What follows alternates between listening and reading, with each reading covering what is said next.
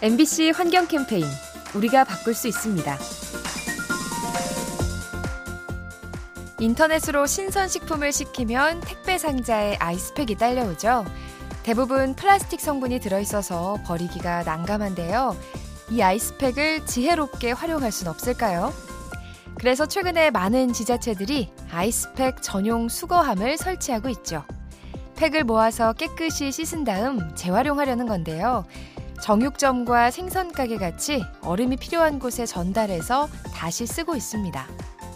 비대면 소비로 늘고 있는 아이스팩. 그냥 버리면 쓰레기지만 다시 쓰면 자원이 됩니다. 이 캠페인은 세상의 행복을 수놓다. K-워터 한국수자원공사와 함께합니다.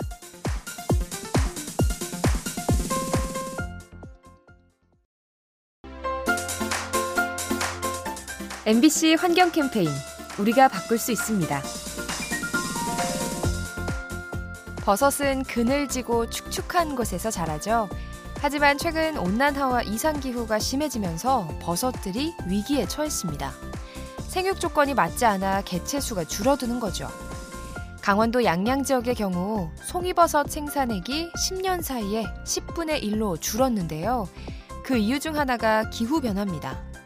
병해충이 늘면서 소나무가 죽는 일이 잦아지고 이에 따라 소나무에 공생하는 송이도 감소하는 거죠. 지구 환경을 급격히 바꾸는 기후 변화, 우리의 먹거리를 빼앗아가고 있습니다. 이 캠페인은 세상의 행복을 수놓다 K-워터 한국수자원공사와 함께합니다.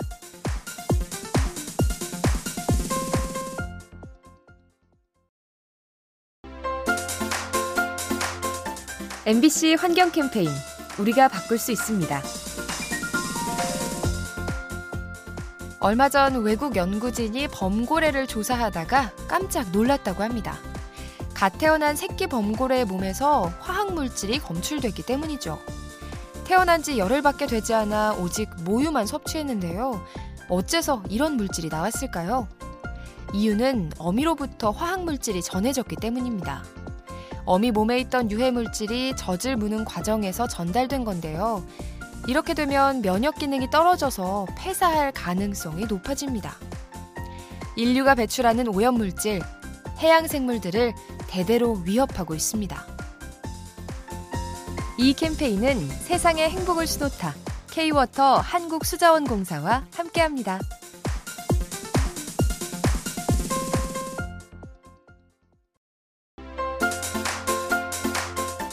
MBC 환경 캠페인 우리가 바꿀 수 있습니다. 얼마 전 인도의 한 환경 운동가가 세상을 떠났습니다. 순데랄 바후구나라는 사람인데요. 과거에 나무 껴안기 운동을 주도했던 인물이죠. 70년대 당시 인도의 목재 회사가 숲을 벌목하려고 했었는데요. 그녀를 비롯한 마을 사람들은 이를 받아들일 수 없었죠. 그래서 숲으로 나가 나무를 껴안고 이렇게 외칩니다. 나무를 베려거든 우리를 먼저 베라. 결국 벌목은 무산되고 숲이 유지될 수 있었죠. 나무를 생명체로 여기고 존중하는 모습, 그녀가 남긴 메시지를 함께 기억하면 좋겠습니다. 이 캠페인은 세상의 행복을 수놓다 K-워터 한국수자원공사와 함께합니다.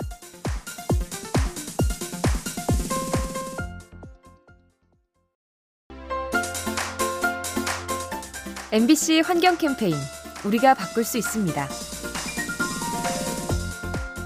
평소 우리는 플라스틱과 깡통 따위를 재활용하고 있죠. 그런데 물은 어떤가요? 일상에서 매일같이 쓰지만 한 번 쓰고 버려지는 게 현실입니다. 그래서 주목받는 것이 물 재이용 시스템인데요. 이를테면 이런 겁니다. 수영장과 목욕탕에서 날마다 많은 물이 쓰이는데 이 물을 버리지 않고 정화해서 거리 청소나 가로수를 관리할 때 쓰는 거죠. 덕분에 수도 요금이 절약되고 탄소 배출도 줄일 수 있습니다. 기후 변화로 물 부족이 우려되는 시대, 소중한 수자원을 현명하게 쓰도록 노력해야 합니다.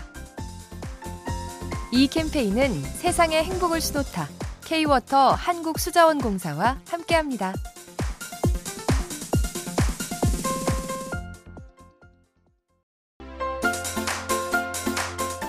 MBC 환경 캠페인 우리가 바꿀 수 있습니다. 나라의 국력과 시민의식이 꼭 비례하는 것은 아니죠. 오늘날 강대국으로 여겨지는 미국과 중국, 이들 나라에는 공통점이 있는데요. 바로 쓰레기 분리수거 문화가 부족하다는 겁니다. 이곳 국민들은 일상에서 나오는 폐기물, 즉 깡통과 유리병, 음식물 따위를 분리하지 않고 한 봉투에 넣어버리죠. 그렇다 보니 환경오염이 가중되고 자원이 낭비됩니다. 그에 비해 우리는 수십 년째 분리배출을 실천해오고 있죠. 환경을 아끼는 제도가 앞서야 진짜 선진국 아닐까요? 이 캠페인은 세상의 행복을 수놓다 K-워터 한국수자원공사와 함께합니다.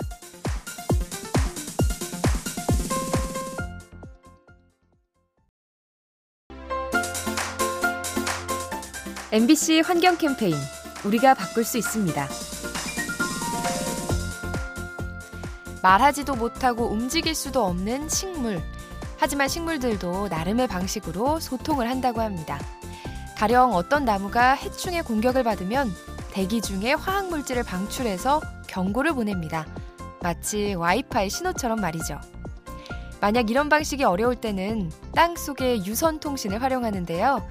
뿌리에 공생하는 균사체로 다른 식물에게 위험 신호를 전달하는 겁니다. 참 신기하죠? 인류가 최근에 개발한 유무선 네트워크를 식물들은 오래전부터 써오고 있었습니다. 이 캠페인은 세상의 행복을 수놓다 K-워터 한국수자원공사와 함께합니다.